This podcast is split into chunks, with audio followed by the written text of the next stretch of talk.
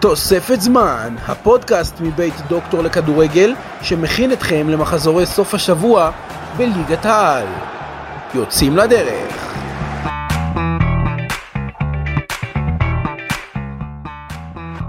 לאחר ביקוש גדול מאוד בדף האינסטגרם שלנו, הפודקאסט תוספת זמן ישלב מעכשיו גם פרקים על כדורגל עולמי. מחכה לנו פרק עמוס במיוחד עם מגוון נושאים ודעות, נטייל ברחבי העולם, באנגליה, בספרד ואפילו באיטליה, עם חברי הפאנל שלנו. נתחיל איתך יולי, מה קורה? מעולה, מה שלומך? ינון, בפרק הראשון שלך, מה איתך? מצוין, ליאון. ומעיין, שאתה בפרק הראשון שלך להיום, מה קורה? בסדר, חיים, אתם יודעים. מדהים. אז אנחנו נתחיל באנגליה, שאתמול סיפקה לנו משחק עונה ענק, עם 4-1 גדול למנצ'סטר סיטי על ליברפול. יולי, איך את רואה את המשחק הזה? וואו, המשחק הזה היה פשוט סערה אחת גדולה. המשחק הזה בעצם אה, אולי מסכם את העונה באנגליה. בעצם זה מראה כמה אה, קבוצה אחת ברגע אחד יכולה להיות, אה, להראות כאילו היא הולכת על האליפות, אבל ברגע האמת ליפול ולהתרסק עם ארבע אחת די משפיל הייתי אומרת, נגד קבוצה שלא הייתה פייבוריטית בתחילת העונה על האליפות הזאת. המאבק הזה מתחיל להיות קצת אה, דו-ראשי כשהקבוצות ממנצ'סטר הולכות אה, להתחרות ראש בראש אחת בשנייה. את חושבת שבשנייה אחת הם, אה, כאילו, אם ליברפול, היה, אם ליברפול הייתה מנצחת, זה הרי פותח את כל משחק האליפות מההתחלה. כן, חד משמעית. עכשיו, כמה משחקים הם כבר ברצף עם ניצחונות? שמונה ניצחונות אני חושב, הם 14 משחקים ללא הפסד, ו... הפנדל אתמול די הרס להם את השיא שלו ללא ספיגות, אבל האם הם, האם הם מעל ליגה, או שעדיין יונייטד, לסטר, ליברפול, מישהי יכולה... חד משמעית לא, אותם? וואו, אני חייבת לעצור אותך חד משמעית לא. Um, בטח ובטח בעונת הקורונה אין אף קבוצה שמעל הליגה. אחד הדברים שאנחנו רואים יותר מכל זה שלכל קבוצה יש רגעים של חוסר יציבות ורגעים של נפילה. אין כזה דבר, אין כזה דבר מעל הליגה. המאבק הזה מתחיל להיות יותר שווה בשווה בין שתי קבוצות, או אפילו שלוש, אה, תלוי אה, לאן העונה הזאת תמשיך להתפתח. כן, אתמול האמת שהיה משחק שאני בתור רואה סיטי מאוד מאוד נהניתי לצפות בו. אמ, סיטי שיחקו נהדר, אם הייתה מחצית ראשונה חלשה ולא מאופיינת של אה, שתי הקבוצות. אני לא חושבת שהמחצית הראשונה הייתה חלשה. הייתה מאוד מאוזנת. אני חושבת שפשוט...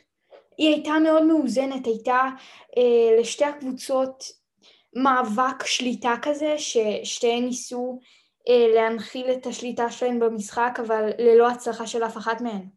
Um, אני יכול לספר את הזווית שלי למשחק שהיה אתמול בתור אה, אוהד יונייטד, שאם לפני אברטון ביום שבת uh, הייתי בעד, כי ליברפול תמיד uh, לא רוצים שינצחו. אבל אם הייתה לי איזשהו רצון uh, שהם ינצחו לפני המשחק uh, באברטון, אחרי התיקו של יונייטד באברטון, אני מתחיל להרגיש ש... שאומנם זה כל חודש משתנה, אבל אני מתחיל להרגיש שהליגה קצת uh, של סיטי, דומיננטיות שקשה קשה לערער אותה, ככה אני רואה את זה כרגע. זהו, הליגה עד לפני שבועיים היא פשוט לא הייתה יציבה.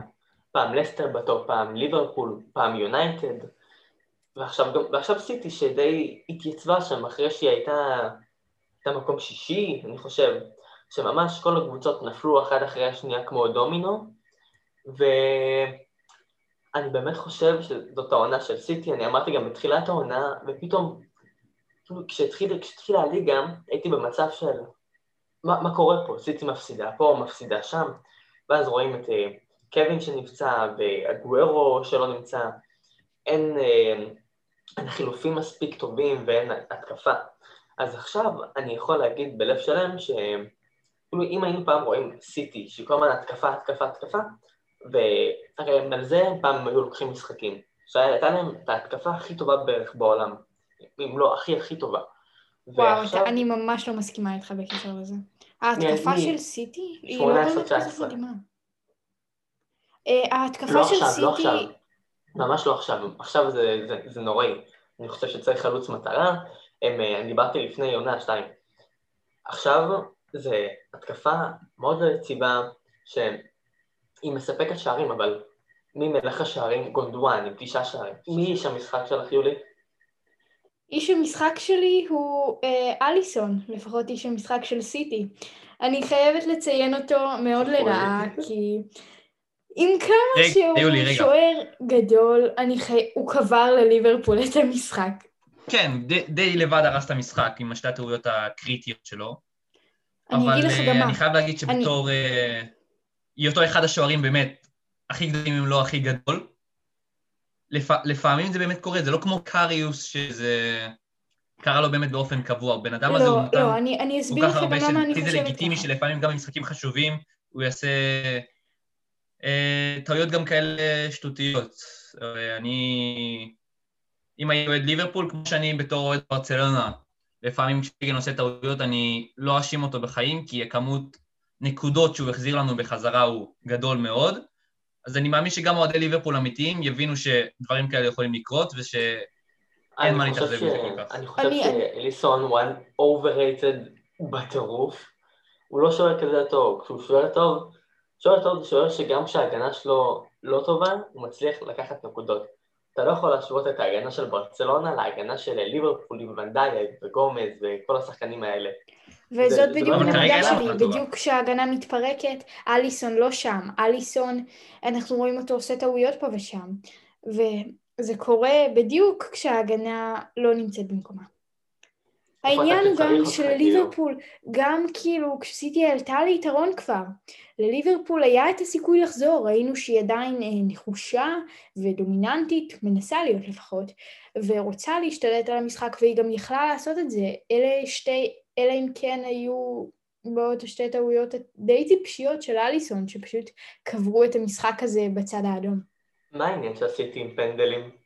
אני, אני רציני, אני, אני כבר כאילו ידעתי שהוא יחטיא, אני צופה במשחק עם אבא שלי, אני אומר לו, טוב טוב, אל תצפה לשער פה, כאילו גם אם זה גונדואן, גם אם זה דברינה, לא משנה מי, פשוט אי אפשר להכניס שער, כאילו מה זה הדבר הזה?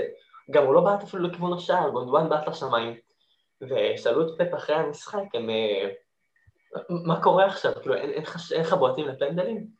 הם, ופפ ענה שאולי הגיע הזמן באמת לתת גם לאדרסון את הניסיון. אני חייב להגיד שזה יהיה מאוד מאוד נחמד לראות את אדרסון, כי גם הקבוצה מודים, גם פפ אמר, את זה פעם לדעתי, שאדרסון הוא הבועט פנדלים הכי טוב בקבוצה. הסיכון אבל של לתת לשוער לבעוט פנדל הוא מאוד גדול, שאם הוא מחטיא ואז מתפרצת, זה עניין בפני עצמו. אז כן, ליברפול אה, מאוד התפרקה היום, ואני רוצה לחזור ליום שבת, להפסד של יונייטד, לתיקו, סליחה, סליחה, תיקו. לתיקו של יונייטד עם אה, אברטון, שזה נראה כאילו שבירה מנטלית אחת גדולה. אתה התבלבלת קודם בין הפסד לתיקו ואני חייבת להגיד שעם איך שהמשחק הזה הסתיים, זה באמת. יונייטד היא המפסידה הגדולה מכל הסיטואציה הזאת.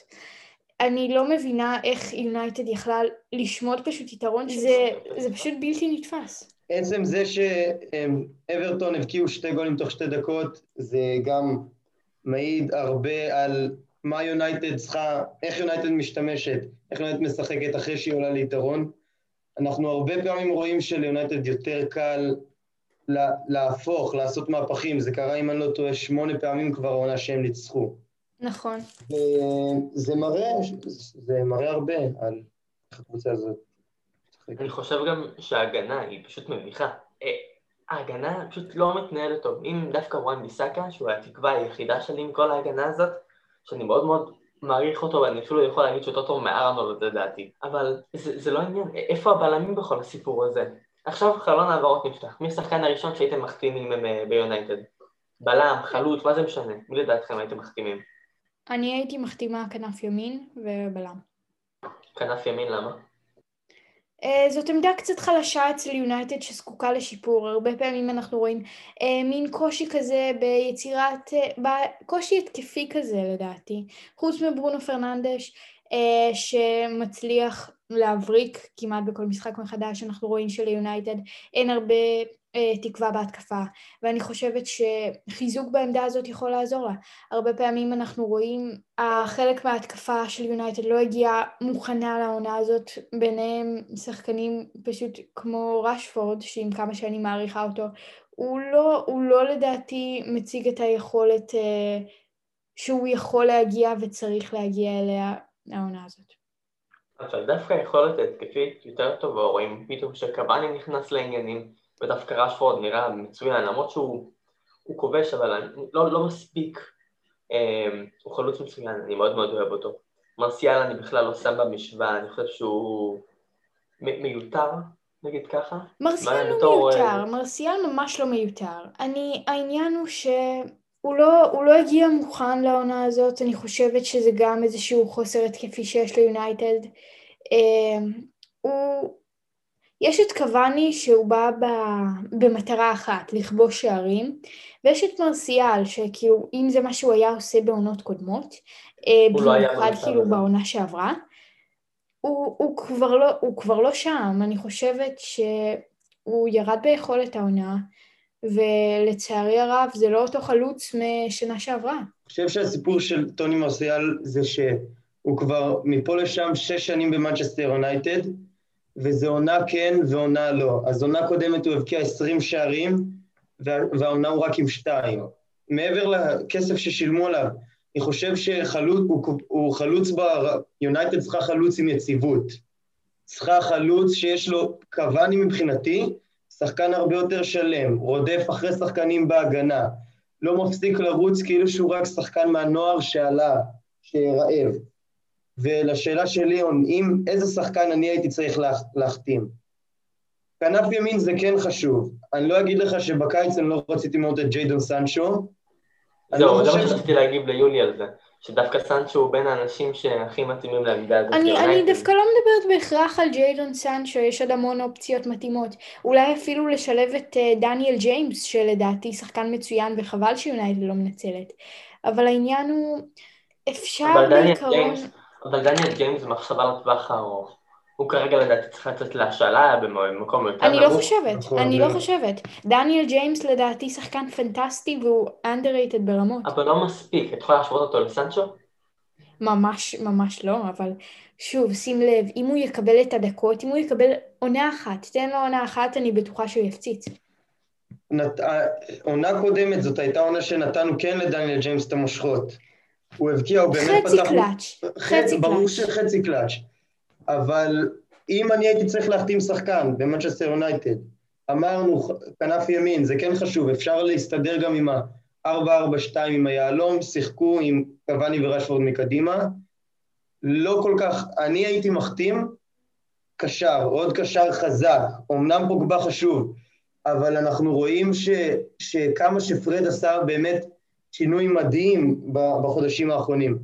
אני, אני מרגיש שפרד ומקטומיני כמובן שתמיד יש את פוגבה, אבל אני מרגיש שפרד ומקטומיני לא מספיק חזקים כדי לקחת, כדי לקחת את האישור של... לקחת את יונייטד לאליפות העונה. סבבה, אז הביאו לך בשביל זה את ואן דה ביק. למה יונייטד לא משתמשת בוואן דה ביק? כי אני חושב לא, לא ש... לא אני לא... ב... ברגע שגם אם יש סיכוי, גם אם הוא תיאורטי וגם אם הוא לא, יש סיכוי לאליפות, ואן דה ביק עוד לא מוכן מבחינה פיזית. אנחנו רואים את זה, כן יש לו פעולות יפות, קשה לו להיכנס לאינטנסיביות הזאת. יש הבדל, עם כל הכבוד, בין אייקס ובין מנצ'סטר יונייטד. יונייטד לא צריכה לעשות, לא צריכה לעשות חממת גידול כרגע לשחקנים כמו דניאל ג'יימס וואן דה ביק. לפי דעתי, וואן דה ביק יקבל את הדקות שלו, אבל צריך להוכיח את עצמו. אוקיי, אבל איך אתה, איך אתה רוצה שהוא יוכיח את עצמו אם אתה לא נותן לו את ההזדמנות? הוא שיחק משחק, מספר מאוד מצומצם של דקות, ומבחינתי בכל הדקות האלה הוא הציג יכולת די מרשימה. אני חושבת שהוא יכול לתת fight לפרד ולמקטומני על המקום בהרכב. זה מה שמבאס, הוא לא מקבל מקום ככה שאנחנו לא באמת יכולים לראות מה, מה קורה שם. אבל מה שיונתן צריכה זה קשר אחורי שיוכל להחזיק אותה. ברונו הוא מצוין, אני, אני גם חושב שפרד עושה את העבודה הזאת מדהים, קשר 50-50 מעולה. מאוד מעריך אותו, אני חושב שהוא underrated גדול. אבל עם זאת, אני...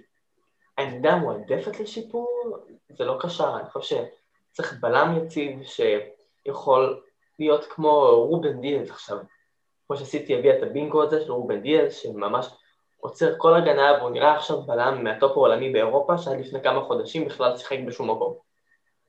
בנפיקה זה לא שום מקום, נתחיל לא, מזה. הבנת אותי, הבנת אותי. פרמייר ליג, אתה יודע, זה קצת הבדל מהליגה הפורטוגלית. ברור שזאת חתיכת קפיצת מדרגה, אבל אה, שוב, שחקנים לא לא- משתלבים כל כך מהר. ודיאז הצליח נכון. להשתלב. נכון. גם צריך בלם שמשפר את הסובבים שלו. כמו שדיאז משפר את סטונס פתאום, שכבר שלוש עונות הם אה, לא מצליח לשמור על מקום בהרכב ליותר ממשחק וחצי, הם אה, מבלם רביעי הפך לבלם ראשון. זה, זה עניין של תיאום, וכמו שפלניץ' משפר את ארד לדוגמה. זה, צוות בלמים זה עניין שצריך מאוד, הרבה מאוד תיאום, ואני חושב שמישהו שיהיה ליד מגווייר, או ליד לינדלוף, או ליד לא משנה מי, יוכל לינדלוף, לשפר בוא את זה. נתחיל מזה, הוא לא פקטור מבחינתי לבלם פותח אה, בקבוצה שכאילו ולא רוצה ביונייטד. אפילו top ארבע ב- בפרמייר ליג. שהגיע דרך אגב לינדלוף. בלם מאוד סביר. מה, מה? הוא הגיע של דרך אגב בנפיקה. מבנפיקה. נכון מאוד, אבל זה לא משנה את העובדה שהוא כרגע פשוט לא טוב מספיק. אה, גם הארי מגווייר הוא לא איזה כוכב ענק ויש לי לא מעט ביקורת כלפיו, אבל העניין הוא ש... יונייטד צריכה איזשהו שחקן הגנה יציב כזה, גדול, שיהיה, שיהיה פשוט קיר כזה, שיהיה ליד ואן ביסאקה ויצליח לשחק טוב, ויצליח להשתלב פשוט טוב בהגנה הזאת. אני מרגיש שבלם שיותר ישלים את מגווייר זה אריק ביי, שבאמת ראינו שהריצו אותם ביחד כמה משחקים, ו... נראה טוב. ואני מרגיש, אני מרגיש מאוד בטוח עם הצמד הזה. ביי הוא באמת בלם מאוד אתלטי ומאוד חזק. הבעיה שבכל משחק הוא יכול לגמור את העונה. אני מרגיש בכל שעונה עוד משחק נראה שומר כאילו הוא יגמור את הקריירה, לא רק את העונה. אתה קודם אמרת אתה לא יכול להסתמך על בלם פציע כל כך. קודם אמרת שקוואני לדעתך שחקן שלם, ואני מסכים איתך, אבל אתה חושב את אותו דבר גם על אה, אה, אריק ביי? אריק ביי, אני, יש לו עוד, אני חושב פשוט שכרגע בסיטואציה הנוכחית, לינדלוף ומגווייר הם שני בלמים שאני רואה אותם מאוד, הם, הם, לא, הם לא משפרים אחד את השני. אני חושב שהם פחות uh, מטיבים ופחות uh, מועילים לס- שהם משחקים אחד ליד השני. אני כן חושב שגם בלם כמו טונזאבה, לא, לא בתור הרכב, אבל יש, יש, גם הוא יכול לקבל הזדמנות. כן, זה יצטרכו, ואני חושב שהגלייזרים גם יודעים את זה, הם יצטרכו להביא בלם בקיץ, אם הם ירצו לדבר באמת. אז אה, טוטנאם, שאני האמת, בתחילת העונה חשבתי שהם אה, אפילו יכולים לקחת אליפות, אבל אה, אני, אני לגמרי חשבתי שהם ייקחו אליפות, על. פי- על פי אה, מה? מעניין אותי על אמרנו את זה סמך גם מה. על אברטון. אה, זה אמרנו-. בואו נחזור רגע לטוטנאם. אני, אני, כאילו, רואים את ההבדל הזה של עם קיין, בלי קיין, ראינו איך שהוא החזיר את קיין מהמתים, אני לא יודע מה הלך שם במשחק האחרון, שהוא בכלל היה אמור להיות פצוע לאיזה חודש, חודשיים, ואיכשהו פתאום אני רואה אותו פותח, וגם כבש. הזוי. אני, אני לא מבינה מה הולך בטוטנאם ואני חושבת שההתנהלות הזאת תביא לה להרבה בעיות. Uh, ברגע ששחקן פצוע והוא, ומוריניו כביכול מחזיר אותו מהמתים או מהפצועים לפחות, אז הבעיה שזה יכול לגרום לפציעה הרבה יותר קשה ואני מפחדת, אני חוששת שזה בדיוק מה שאנחנו נראה בהמשך. אני חושבת שמה שמוריניו עשה יגרום הרבה יותר נזק מתועלת, ואין לי שום ספק שהיה עדיף להשאיר את uh, קיין בחוץ. כמה שקיין שחקן חשוב, הרבה פעמים אנחנו גם רואים שכשקיין לא נמצא, סון הוא משתפר על חשבונו, אנחנו רואים סון טוב יותר. בדיוק, זה, זה סון וקיין, זה לא סון לבד. אה, ובעצם נוצר מין איזון כזה, שגם כשהוא לא נמצא, אז יש מי שישחק במקומו. ובכל מקרה, מאוד... אני חושב שהבעיה העיקרית אבל של טוטנאם זה החוסר עומק בסגל. כי הם קבוצה טובה סך הכל לסלסו, ואני אני- קודם כל שאני מאוד מאוד אני אוהב לא אותו. חושבת שטוטנאם קבוצה טובה, את האמת. אני ממש לא חושבת הם קבוצה שטוטנאם מצוינת עם שחקנים שלא בהכרח כוכבים, שזה מה שיפה קבוצה. בינונית שמורכבת מסון וקיין. אני לא חושב שזו קבוצה בינונית בכלל. תסתכל על ה... בואו נתחיל ממבט חטוף על ההגנה של... נכון, אבל, זה לא רק עניין של להביא כוכבים, לא, לא, אני מדבר, ההגנה זה בעתיד, אני לא אומר סתם. אבל הקישור שלהם, האמת שהוא נראה הרבה יותר טוב ממה שציפיתי מהשחקנים האלה, כי זה לא שחקנים שהם שחקני top עכשיו, שמשחקים בברצלונה או ריאל, ודווקא זה שהם משחקים בטוטנאם, הופך אותם למיוחדים, אני יכול להגיד ככה. לא יודע, יש לי חיבה מאוד גדולה לדבר הזה. אני אגיד לך מה, אני חושבת ש... Uh, מעבר לסון וקיין ולו סלסו עם ההברקות שלו לפעמים, אין באמת איזה משהו מדהים בטוטנאם. Uh, שאר הקישור מאוד מאוד סביר, אני חייבת לציין. ההגנה מזעזעת, על סמך מה בדיוק זאת קבוצה טובה פתאום. אני חייב להסכים איתך, יולי, באמת. Uh, הסגל של טוטנאם בנוי משחקנים טובים. קיין, סון, ושחקנים טובים. זה, שחקנים טובים לא לוקחים אליפות. אתה חייב באמת את העומק שפשוט אין פה, אין, אין לטוטנאם. צר לי להגיד, אבל אין לטוטנאם את העומק הזה. העניין הוא שאני לא חושבת שהם שחקנים טובים, אני חושבת שרוב הסגל מאוד מאוד סביר, ואפילו בינוני. אני באמת לא חושב שאפשר לקרוא לסגל הזה בינוני. זה סגל מאוד מאוד יפה ויציב וטוב, אני חושב שאבל... יציב? יציב. טוטנאם הרבה כן, דברים, כן, אבל כן. יציב בטוח לא. לא אמרתי שטוטנאם יציבים, אמרתי שהסגל יציב, כאילו משהו... הסגל לא יציב, הסגל ממש לא יציב. רגע, שנייה, הסגל, לא ההרכב, הסגל. יש חילופים טובים. אני, זה לא חילופים שבאים מהבית עכשיו, אלא זה חילופים שמוריניו, אני, אני מאוד מעריך את מוריניו, אבל התנהלות לא נכונה. תשמע, זה נטו... הוא לא מצליח להביא את עצמו. אני חושבת שטוטנאם היא קצת הקבוצה הלא נכונה בשביל מוריניו. אפילו, אפילו ג'וזה מוריניו, שהוא פשוט גאון כדורגל, לא הצליח בחיים לזכות עם טוטנאם בשום תואר. טוטנאם גם בלי מוריניו לא יכולים לזכות בשום תואר, זה לא קשור אה, למוריניו ספציפית כרגע. זה, זה מה שאני אה, אומרת, זה מה שאני אומרת. פשוט, אני, אני לא... הם לא מספיק טובים. אני, אני חושבת אני לא שזה לא המנטליות של הקבוצה, שיש כבר איזושהי... קודם כל, גם אם היה לטוטנאם סגל יותר טוב, העניין הוא גם הרבה במנטליות של הקבוצה, שיש איזה משהו, גם כשיש צ'אנס, זה כזה, אנחנו לא נזכה, אנחנו לא נזכה, אנחנו טוטנאם, זה כזה. זה, זה, זה האופי שלנו, להיות לוזרים. שאומר להם לבטא מראש כזה. עכשיו, כן.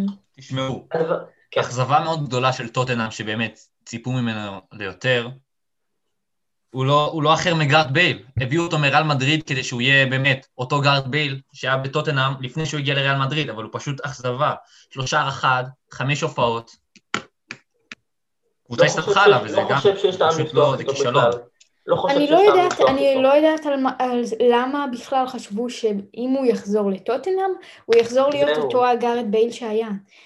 טוטנאם במצב נורא קריטי כרגע, היא לא במצב שהיא יכולה לתת לשחקנים להמציא את עצמה מחדש, היא צריכה תוצאות ונקודות כאן ועכשיו, אין לזה, היא לא יכולה לתת לשחקן אה, להמציא את עצמו מחדש ולפתח אותו ובחזרה לטופ, ואז להחזיר אותו לריאל כשהוא כבר אה, מוכן ובקיא ובשל. אבל איפה לוקאס מורו בכל הסיפור הזה?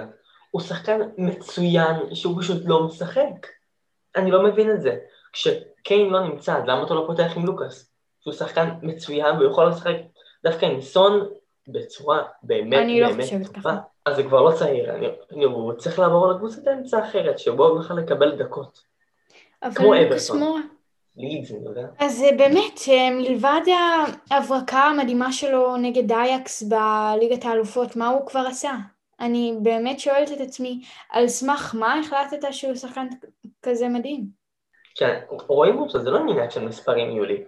אבל אני חושב אבל שזה הזמן... שלו, ברור שלא, אני, אני לא מודדת שחקן לפי מספרים, אבל גם על המגרש, גם כשהוא כן מקבל את ההזדמנות, הוא נורא לא מורגש, הוא סביר, וסליחה, צריך לפנות את המקום לשחקנים טובים ממנו ודומיננטיים ממנו. הוא לא עושה הרבה עם הכדור ולא עושה גם הרבה בלעדיו, so אני לא מבינה למה לטרוח ולשלב אותו. יש עוד קבוצה אחת שרוצה לדבר עליה קצת היום, אמ, צ'לסי. שהעניין אצלה השנה הוא לא הכי אה, יציב, בואו נגיד ככה, ובטח לא מהמצופה שדיברנו על זה בתחילת העונה, וכולם אמרו, היי, צ'לסי אליפות, צ'לסי אליפות, צ'לסי זה. יולי, הבמה שלך. אז אה, לאחר שהוא פוטר מ-PSG, ודי בבושת פנים אני חייבת להגיד, אה, תומאס טוחל מגיע לבלוז כדי לנסות לשנות קצת את הסדר בקבוצה. אה, פרנק למפרד לא, לא היה הצלחה גדולה במועדון, ועכשיו טוחל לוקח את המושכות לידיים שלו כשהוא מגיע לסגל שוואו, הוא פשוט מפוצץ בכוכבים. בין אם זה הווארץ ובין אם זה וורנר ובין אם זה זייח, הכלים שיש לטוחל כרגע הם בלתי נגמרים, השאלה הוא מה, מה הוא יעשה עם זה. עכשיו, מה דעתכם? ראינו, ראינו שבמשחק הראשון שטוחל הגיע, הוא, הוא לא, לא היה לו אכפת לשים את וורנר על הספסל. אה, הוא רוצה לראות איך הכל מתנהל, וזה נגמר בתיקו אפס עם וולפס, אם אני לא טועה. הם... תקשיב, אה, תקשיב, לא, הוא לא רצה, אני לא חושבת, זה היה מין משחק הרצה כזה, לא באמת היה לו זמן גם לעבור תהליך כזה, זה משחק ראשון כשהוא לא מכיר חצי מהשחקנים שלו. למה אתה מצפה, למה אתה... לא, לא, לא, אני לא אומר את זה כמשהו רע, אני לא אומר את זה כמשהו רע, אני אומר דווקא כמשהו טוב, שהבן אדם רוצה להכיר, הרי טוחל מגיע, הוא רואה אותם יום וחצי באימונים ועולה למשחק. זה מה שהיה לו. בדיוק. אולי ביום וחצי, מישהו עושים יותר, מישהו עושים פחות. אין מה לעשות, ככה זה הולך. הוא המשיך פשוט את למפרד. אני לא חושב שלהעיף את למפרד זו הייתה החלטה נכונה, כי פשוט השחקן, הוא, הוא לא ידע לפתח את השחקנים מספיק טוב. עכשיו שפשוט לא, לא, לא, הם לא הבינו אחד את השני, הקריאת משחק שם הייתה נוראית. למפרד, הבעיה העיקרית שלו, לפחות לדעתי, הייתה שהיו לו כמה פייבוריטים שהוא היה פותח איתם באופן די מובהק, ו... קבוצות ידעו להתכונן לזה. הוא לא, הוא לא ידע כאילו לדפוק חשבון גם כששחקן לא טוב. וזה דבר, דבר די בעייתי מבחינת מאמן. הוא רצה, הוא רצה להוכיח למה הוא קנה בכל כך הרבה כסף כדי שלא יפטרו אותו. אני לא חושבת שזה... היו הרבה דיווחים גם שהוא לא היה מדבר עם השחקנים אחרי המשחקים, ואני חושבת שזה דבר די בעייתי בשביל מאמן, בכל זאת. צריך להרים אותם. עכשיו, אני, אני שואלת את עצמי, למה דווקא טוחל? Uh, לדעתי הוא הוכיח בפריס סן ג'רמן שהוא לא יודע לנהל חדר הלבשה עם הרבה כוכבים והרבה אגו, וזה היה די מובן מאליו, ולדעתי זאת אחת הסיבות המרכזיות שהוא לא צלח כל כך הרבה בפריז, למרות שהגיע לגמר ליגת האלופות. Uh, אז מה אתם חושבים שטוחל יכול להביא לצ'לסי? טוחל יכול להביא לצ'לסי יותר משמעת לדעתי. הוא יכול להמשיך את הסגל הקיים ולשפר אותו בקיץ, כמו שלמפרד לא השלים מספיק. בפינה שלנו, בשמועות של העברות באינסטגרם, אנחנו מדברים על העברות וזה, ועוד בלמים שמגיעים לצ'לסי, ועוד שחקן, ועוד חלוץ פה, ועוד אה, אה, אהלן שם, דברים שבאמת לא מצליחים להישמע הגיוני. אבל אני לא חושב שיש לו מוסף יותר מדי. אה, אני חייבת להגיד ש... אישית לגבי uh, מה שהתחלת על העברות. אני קיוויתי דווקא שתומאס טוחל יוכל לעבוד יותר עם הסגל הקיים ולא, ולא להביא עוד רכש. בכל זאת, אני חושבת... אני לא חושב שייתנו לו את התקציב הזה בקיץ. גם, בדיוק. תקציב. צ'לסי, גם ככה... אמ, אם היא תמשיך uh, עם הבזבזנות, היא יכולה להסתבך עם ה fair play ולקבל עוד ban. תשמעו, לדעתי תומאס טוחל מה שהוא מביא לצ'לסי זה ניסיון. פרנק למפרד אימן בניו יורק סיטי ודרבי קאונטי, אי אפשר לקרוא לזה ניסיון. וצ'לסי ניסו לעשות uh, זידן, להביא אגדה, ולנסות להפוך ממנו מאמן גדול. עכשיו, זה עבד עם זידן, אבל זה גם לא עובד, זה כבר, מונקו גם ניסו לעשות את זה, ולא עבד להם עם טיירי הנרי. עכשיו, צ'לסי מנסים לעשות את זה, ולא עובד להם עם פרנק למפרד. תומאס טוחל, לעומת זאת, הוא מאמן מאז 2009, הוא התחיל במיינץ, דורטמונד, פריס סן ג'רמן, עכשיו הוא בצ'לסי, הוא עבר הרבה יותר מפרנק למפרד, הוא, הוא מכיר את הזירה הזאת של האימון. ניסיון. ניסיון. צ'לסי היו פשוט צריכים את זה, לדעתי זה פשוט היה הימור לא מוצלח, ומאמן לא משופשף, זה היה שילוב לא נכון. עכשיו אני, אני אגיד לך מה אני חושבת על כל הקטע של הניסיון הזה. אמ, בעיקרון, אחד, יש כמה דברים שאמורים לבוא עם ניסיון. אחד זה אה, הבנה טקטית מעמיקה יותר, וראינו שטוחל הוא לא איזה גאון טקטי ולא מאמן אה, שמסתמך על העבודות הטקטיות שלו. אה, ודבר שני, הוא מסת... אה, שמאמן צריך, ש... ודבר שני שבא עם ניסיון, זה בעצם אה, התחושה שההכנה טובה למשחקים וכל המסביב. מסביב שחקנים סומכים עליו. יותר, לדעתי. שחקנים גם... שחקנים סומכים על אדם עם ניסיון. עם ניסיון. אני לא חושבת אנשים- אבל שטוחל הוא אף אחד מהם, אף אחד מהדברים האלה, ואני חושבת שזאת יכולה להיות טעות, וזה יכול להיגמר אה, בטעם מר בשביל הבלוז. אני מרגיש שהמינוי של טוחל הוא קצת מן הפופוליזם, כי מרגיש שהוא, שהוא היה בפול של המאמנים של הקבוצות הגדולות, של מה שנשאר, הוא יצטרך להוכיח את עצמו שהוא באמת ראוי להיות חלק מהפול הזה. אני חושב שמאוד היה נוח להביא, של אברמוביץ' היה מאוד נוח להביא גם מאמן גרמני, מעבר לזה שזה סופר טרנדי עכשיו, וקלופ ונגלסמן, שזה מה שמרגיש עכשיו נכון, אני חושב שמאוד חשוב לו לשלב את ורנר והוורץ. מעבר לזה שמורגש שלפחות בתחילת העונה, שקאי הוורץ הוא הנחתה מלמעלה, זה גם מה שאמרו מאחורי הקלעים, שאברמוביץ' ממש דחף לשחק איתו, זה נשמע לו מן ה... אני חושב שזה פתרון גם, יכול להיות שגם יצא לא רע, להביא מאמן גרמני, דוברים אותה שפה, וסביר להניח ש... הוא חושב, אברמוביץ'... אני, אני לא יודעת מה, מה גורם. לאנשים לחשוב שזה שגם הוורץ, גם ורנר וגם טוחל גרמנים, אה, יגרום להם לעבוד טוב יותר ביחד. אני באמת לא מבינה מה גורם לאנשים לחשוב את זה. זה הזמן שלנו. אה, רגע, קודם, לפני הכל, איזה מקום אה, צ'לסי מסיימים העונה? מעיין, מה דעתך? חמישי. לא, רביעי, רביעי, רביעי. הם אה, התעשתו לעצמם, בכל זאת יש להם סגל מצוין, לדעתי, ותומאס טוחל יכול להביא אותם למקום רביעי, אבל לא יותר מזה. אני מקסימום שלישי. אני מרגיש שהקרב הבאמת האמיתי יהיה על, אה, על הטופ 4 עונה בפרמייר ליג. רואים שממקום שני עד שמיני באמת מאוד צפוף הטבלה, גם אסטון וילה, המשחקים מאוד חסרים, קשה לראות עכשיו איך זה מתאזן. אני מרגיש שחמישי, אני לא, אני עדיין לא, אני חושב שהם איבדו יותר מדי נקודות עכשיו, וייקח זמן, אני לא חושב שהפרויקט והמין אה, football manager הזה שלמפרד התחיל, אני לא חושב שזה ייגמר, אני חושב שייקח עוד לשחקנים זמן להשתלב, ואני אני לא פסימי כל כך על העתיד של צ'לסי. זהו, עם כל הכבוד, אבל כבר כמעט חצי עונה, אז די זמן להתעשת, והשאלה אם זה כבר מאוחר מדי. יולי, תשמע, הם בסך הכל. שש נקודות הפרש מהמקום השני, זה...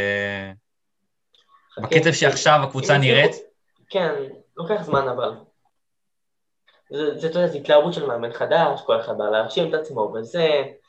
יכול, ייקח עוד זמן עד שהם באמת יחזרו לצורתם הטבעית, נקרא לזה ככה. יולי, בואי תסיימי לנו עם איזה מקום את חושבת שהם יסיימו? לדעתי הם הולכים לסיים במקום הרביעי. אה, צ'לסי יודעת שהיא יכולה כרגע לגרד אפילו את ה... אה, אפילו את הצ'מפיונס ליג כרגע. יש להם סגל טוב. הסגל שלהם אמנם לא מתחבר, אבל בבסיסו הוא טוב, ואולי טוחל יצליח כן לעשות את זה. אני לא יודעת, אה, התחזית שלי די אופטימית ביחס לכל מה שאמרתי קודם, אבל אני בכל זאת רוצה לחשוב שאיכשהו צ'לסי תצליח להתאושש מכל הפלונטר הזה ולהגיע לפחות למקום הרביעי. אני אסיים עם זה שאני חושב שהם הצליחו להתעשת, אבל זה כבר יהיה מאוחר מדי. הם יסיימו במקום חמישי, מתחת ללסטר או לטוטנאם שתצליח להתאושש. הם פשוט לא מספיק טובים לדעתי. לא כרגע, בעונה הבאה יכול להיות להם אחלה של קרב. ועכשיו, אחרי שדיברנו על אנגליה, זה הזמן שלנו לעבור לליגה השנייה בטבעה בעולם, ספרד, שנראה כי ברצלונה חוזרת לעצמה, לא? ינון? כן, ליון, אה, טפו טפו טפו, ברצלונה באמת אה, משחקת כדורגל יותר ווינרי, דבר שפשוט לא, לא, היה להם בתחילת השנה. אה, זה בא קודם כל באמת מהשחקנים. קומן לדעתי מההתחלה היה מאמן טוב, פשוט זה היה צירוף של חוסר מזל ובאמת אה, אווירה, אווירה לא טובה מאז אה, הפרשה של מסי בקיץ. פרשת העזיבה שלו, שהוא רצה לעזוב. וקודם כל, אני רוצה להתחיל עם גריזמן. גריזמן, עד עכשיו ב-2021, ב-11 משחקים הוא היה מעורב ב-13 שערים. וואו. שבתור אדם שבאמת פיקפק בו וביכולות שלו, אה, מצליח להפריח את הטענות שלי, ואני מאוד שמח שזה אכן קורה. אראוכו, שבא משום מקום, לא היה בכלל בתוכניות של ברצלונה מתחילת השנה, ופשוט אה, מעצב את ההגנה, הוא, מ- הוא מצליח לעצב את ההגנה, את ההגנה. אין ספק שכאילו לנגלה ואומטיטי זה באמת חורים שאי אפשר uh, לסגור, בגלל זה ההגנה שלהם לדעתי לא מספיק טובה כדי לזכות בליגת האלופות, שזה כאילו, זה עדיין חלום רחוק, אבל זה, רחוק. זה, זה רחוק, כן. כרגע התמקדות בליגה, בליגה הספרדית, ההתחלה, ההתחלה שלהם uh, לדעתי פשוט הרגה אותם.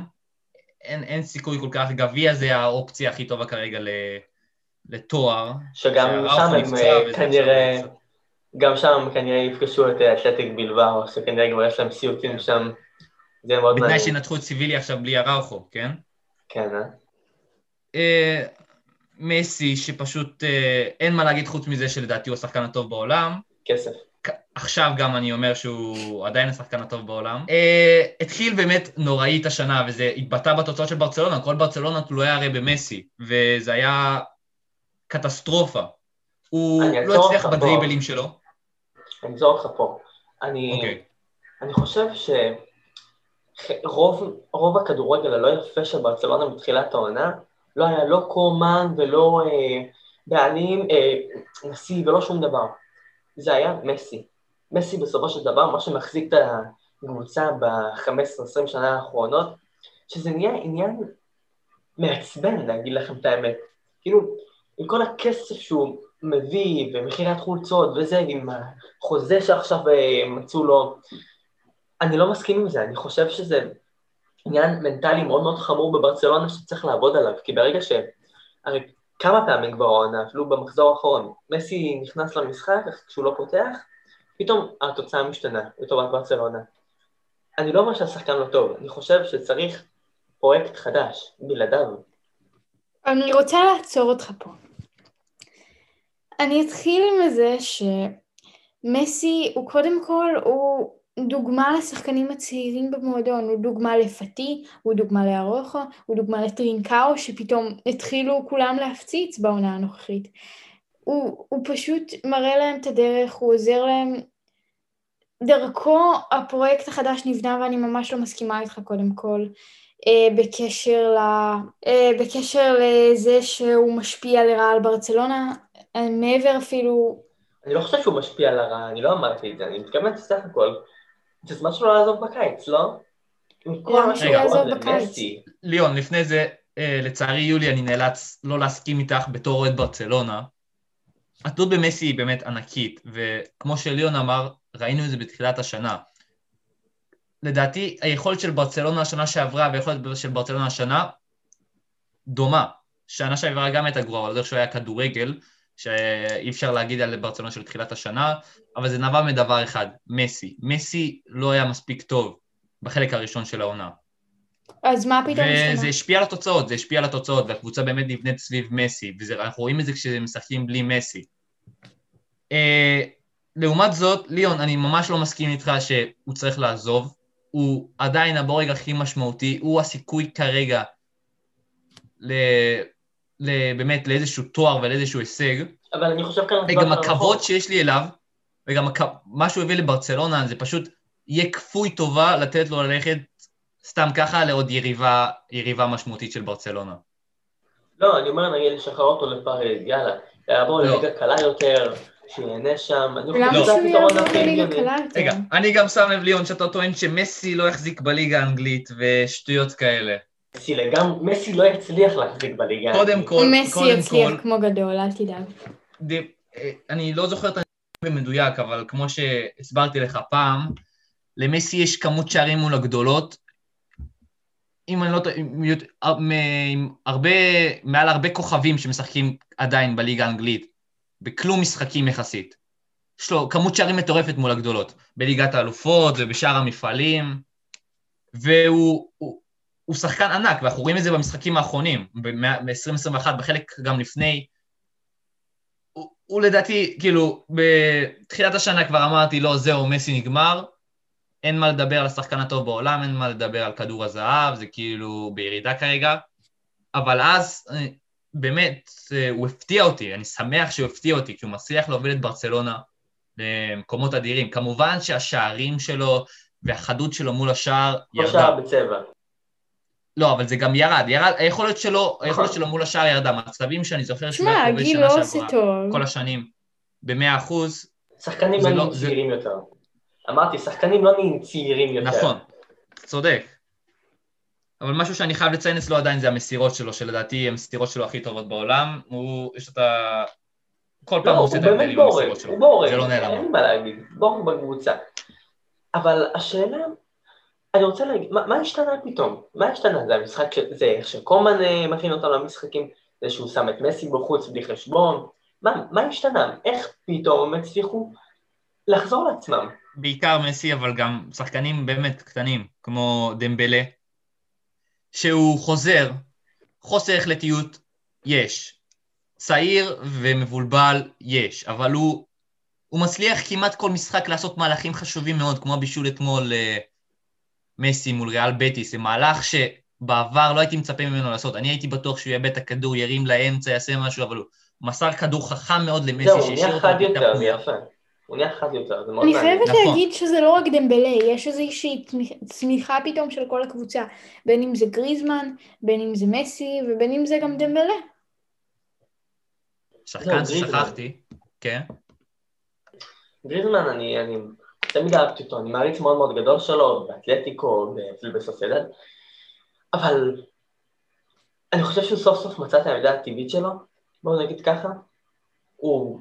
לא אל תנכס, ליאון, אל תנכס. לא, לא, אני, אני, אני, אה, אני עושה נאחס, אני מבין. אה, הוא סוף סוף מצא את העמדה שלו, שקודם כל רואים שהוא מתחבר עם הקבוצה, פתאום הוא מצליח לכבוש שערים, כמובן טעויות וזה, אבל אני כן מקווה שבסופו של דבר נחזור לראות את גריזמן של אה, אתלטיקו. ואיך נתתם לסוארז ללכת, עשו לי טובה, מלך השערים של הליגה, טעות הכי גדולה בערך, זאת התנהלות מחפירה. של, זאת התנהלות מחפירה של ברצלונה, אין פה יותר מדי מה להגיד. אה, אבל עדיין זה לא מוריד לדעתי מערכו של קומן כמאמן, לדעתי זה לא הופך אותו למאמן פחות לא, הוא. עזב לפני קומן בכלל. זה היה בגלל בורטמר, לא? לא, לא, זה היה עם קומן, זה היה עם קומן, הוא הוציא אותו מהתוכניות, והיה גם את הפן של נכון. ברטומאו, אבל קומן הוציא אותו מהתוכניות ואמר לו תמצא קבוצה. אז זהו, בקרוב גם שם אה, הבחירות לנשיאות, לא? כן? כן, אבל זוכר את המצב נראה אבל די... אה, הנהלה חדשה די חדשה. אתם חושבים שברצלונה יכולה לקחת אליפות השנה? בלליגה? כן, לא. ללא כל ספק. כן, יולי? אי אפשר, כן? הפער אני, שנפתח אני חושבת. שכן. מה דעתך, יולי? למה? אני אתחיל ואגיד שברצלונה, אם היא תמשיך ביכולת הנוכחית, אין לי ספק שהיא יכולה לקחת אליפות כמו גדולה. אתמול ראינו נגד אה, ריאל בטיס איך שהיא אה, ממשיכה כאילו למרות שבטיס ממשיכה לשחק כדורגל, ברצלונה לא מוותרת וממשיכה לשחק עם אופי ומנסה לנצח ועושה את כל מה שביכולתה כדי לנצח. וזה לדעתי מעיד קודם כל על הווינריות של הקבוצה הזאת. ובעצם זה מראה כמה שהקבוצה הזאת היא, היא באמת יש לה אופי כדי לקחת אליפות. אני חושב שזה משהו נגד בטיס בכללי. כל משחק של ברצלונה נגד בטיס הוא בצבע. זה משהו מדהים. אם, הנקודה שלי היא שאם ברצלונה תמשיך ביכולת הזאת, היא בהחלט יכולה לקחת אליפות. והיא גם יכולה לנצח את אתלטיקו ואת ריאל מדריד ש... שישימו לה מקלות בגלגלים בדרך, והיא ת... תנצח את כל הליגה. ועם כדורגל... אבל שכחנו- מאבדת. נקודות? תורת אתלטיקו מאבדת נקודות כרגע? כן, חד משמעית. בתור אחד. ש... כמו כל קבוצה, כמו כל קבוצה. בתור אחד שלא צופה יותר מדי בליגה הספרדית, ואני יכול לעדכן שאגב לואיס סוארז שם לפני רגע גול, הבקיע, מדהים. ואתלטיקו אתלטיקו מדריד, אם הם ישלימו, אם הם ינצחו את המשחק שיש להם כרגע נגד סלטה ויגו, וינצחו גם את המשחק החסר שלהם, זה כבר, אם אני לא טועה, זה 13 נקודות. 13 נקודות זה לא מעט בכלל. אי אפשר לשכוח שגם, אני, אני, לא רואה, אני לא רואה את אתלטיקו מדריד מאבד את האליפות הזאת, קבוצה שלא מסוגלת לקבל גולים. 11 גולים היא קיבלה מתחילת העונה, וזה פשוט שאפו לצ'ולו. נראים פשוט טוב יותר. וינון, בוא אתה, גם כאוהד ברצלונה, מדהים הניגודיות הזאת שיש פה בין אוהדי ברצלונה, בין ינון ליולי, אחד אופטימי לאליפות, אחד לא אופטימי לאליפות. למה אתה חושב שהם לא יצליחו, ינון? אה, כדורגל לא מספיק טוב, אין, אין, הסגל לא מספיק טוב, הוא לא... גם כש... אבל כמובן אתה רואה שיש שגם שיפור, יש כשחצי שיפור. קבוצה פצועה, אז אנחנו עדיין מציגים כדורגל מאוד יפה.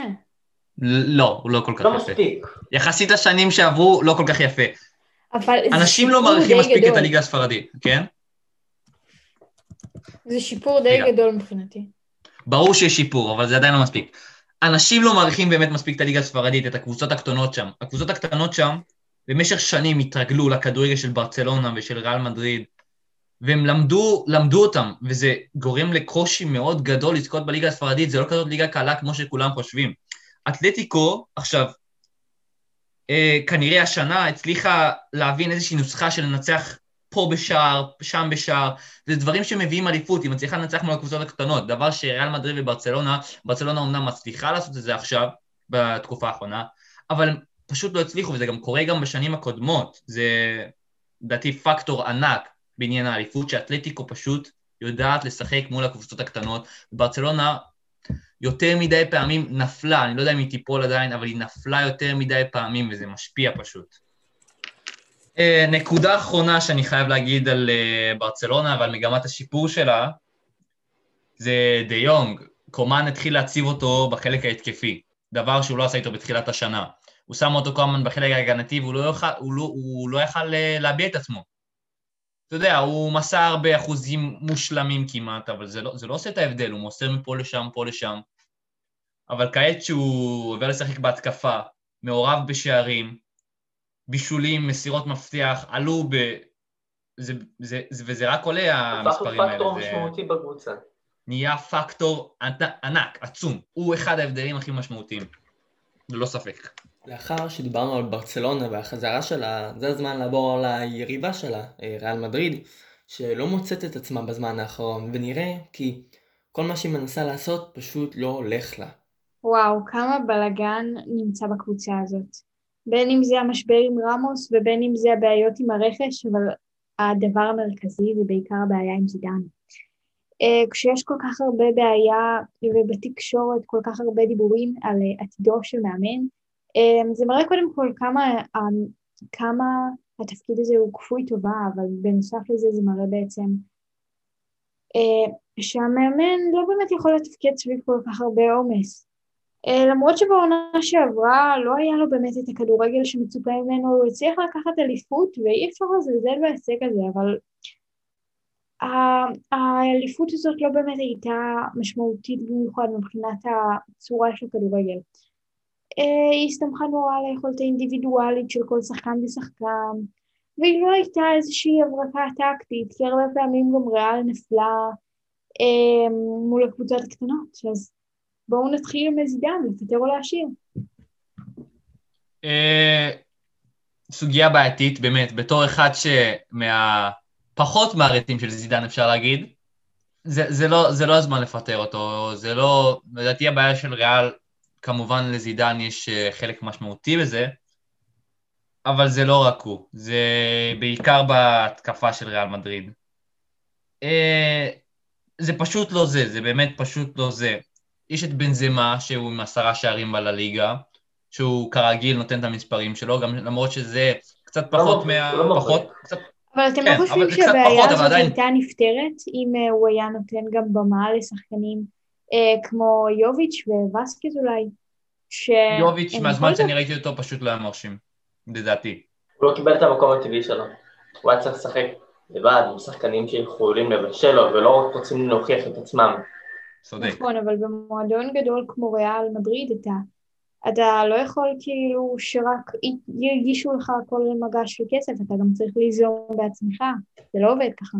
אז בהמשך למה שאני אמרתי קודם, לבנזמה יש עשרה שערים, שזה בסדר, זה טוב, זה לא רע, אבל עזבו שזה לא מספיק. לשאר שחקני התקפה, עזה, ויניסיוס, אסנסיו ודיאז ורודריגו, הם כבשו יחדיו רק שבעה שערים בלליגה עד עכשיו, ביחד, ריאל בונה רק על ההגנה. ביחד. ריאל בונה רק על ההגנה. באמת, ראינו- במקום השני בקבוצה, לדעתי, אם אני לא טועה, זה קזמירו.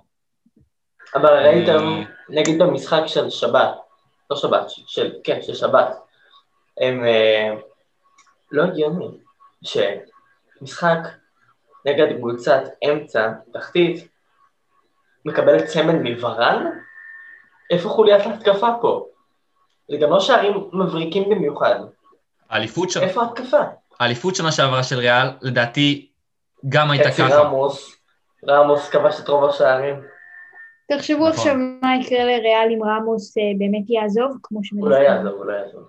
אה, תשמע, החוזה שלו בכל זאת אה, נגמר ביוני הקרוב, וכרגע לא נראה שיש הארכת חוזה באופק. יולי, אני באמת חושב ש... אני מסכים איתך, ואני באמת חושב שרמוס הוא פרובוקטור מספיק גדול, ואישיות מספיק מטורפת כדי שהוא יבצע איזה מהלך מדהים ויעבור לריאל מדריד, כי זה מי שהוא. הבן אדם הזה הוא, עם כל זה שהוא סמל גדול, זה, זה פשוט, אה, לדעתי זה בר, אה, בר ביצוע, זה יכול לקרות. הסיכוי שהוא יעבור לדעתי הוא מאוד קטן, אבל נגיד עכשיו הוא עוזב, סבבה, אה, זה שבר הרבה יותר גדול, אפילו יותר ממסי לדעתי, כי לריאל אין שום פרויקט שהם מתכננים עליו, מדברים, הם בפה כבר שנתיים מדברים עליהם בפה, אבל שום דבר לא מגיע בסופו של דבר, שזה מה שמפריע לי, זידן לא פועל אפילו להביא שחקנים, לא שמענו את השם של ריאל בחלון העברות הזה ובקיץ, לא, לא, זה. לגיטימי לדעתי. רק שחקנים. שעוזבים. תקשיב, תקשיב, זה לגיטימי לדעתי שלא נשמע שמות גדולים כרגע, בכל זאת עונת קורונה, צריך להתחשב גם בזה, כמו ש... אה, אבל ריאל התנהלה הכי נכון, לה יש לדעתי בין הקבוצות שיש להם הכי הרבה כסף שהם חשפו בזמן הקורונה. זה לא, אבל תקשיב, תקשיב. כמו שנשיא ריאל מדריד אמר, אתה לא יכול להביא רכש גדול כשאתה מבקש מכל השחקנים שלך לקצץ בצורה דרסטית. זה לא הוגן כלפי אף שחקן מהסגל וזה לגיטימי לגמרי, אני מבינה למה אה, לא היה רכש כאילו בתקופה האחרונה. עכשיו, מה שאני לא מבינה זה למה כלום לא נבנה, אפילו, אפילו תשתף שחקנים שלא שיתפת בעבר, כל מיני, נגיד את ניסיונות. מיטאו אפילו, תכניס. אותו יותר, אבל לא להיות מקובל.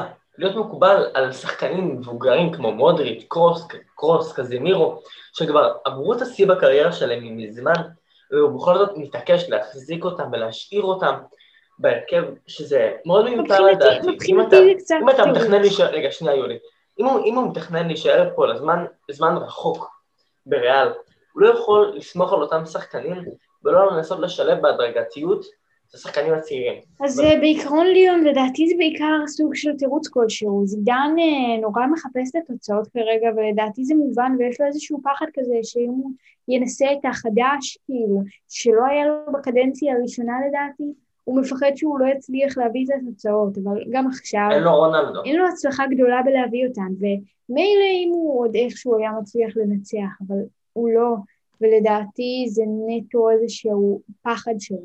עניין של פחד, אני לא יודע כמה זה נכון, אבל צריך לקרות שם משהו, וזה משהו מאוד מאוד מעניין שכרגע אין לנו מספיק פרטים עליו כדי להתקדם איתו כמו שצריך. אני רוצה להגיד תודה רבה לחברי הפאנל שלנו היום, ינון דרור, מעיין סער ויולי פישמן, אנחנו נתראה בפרק הבא.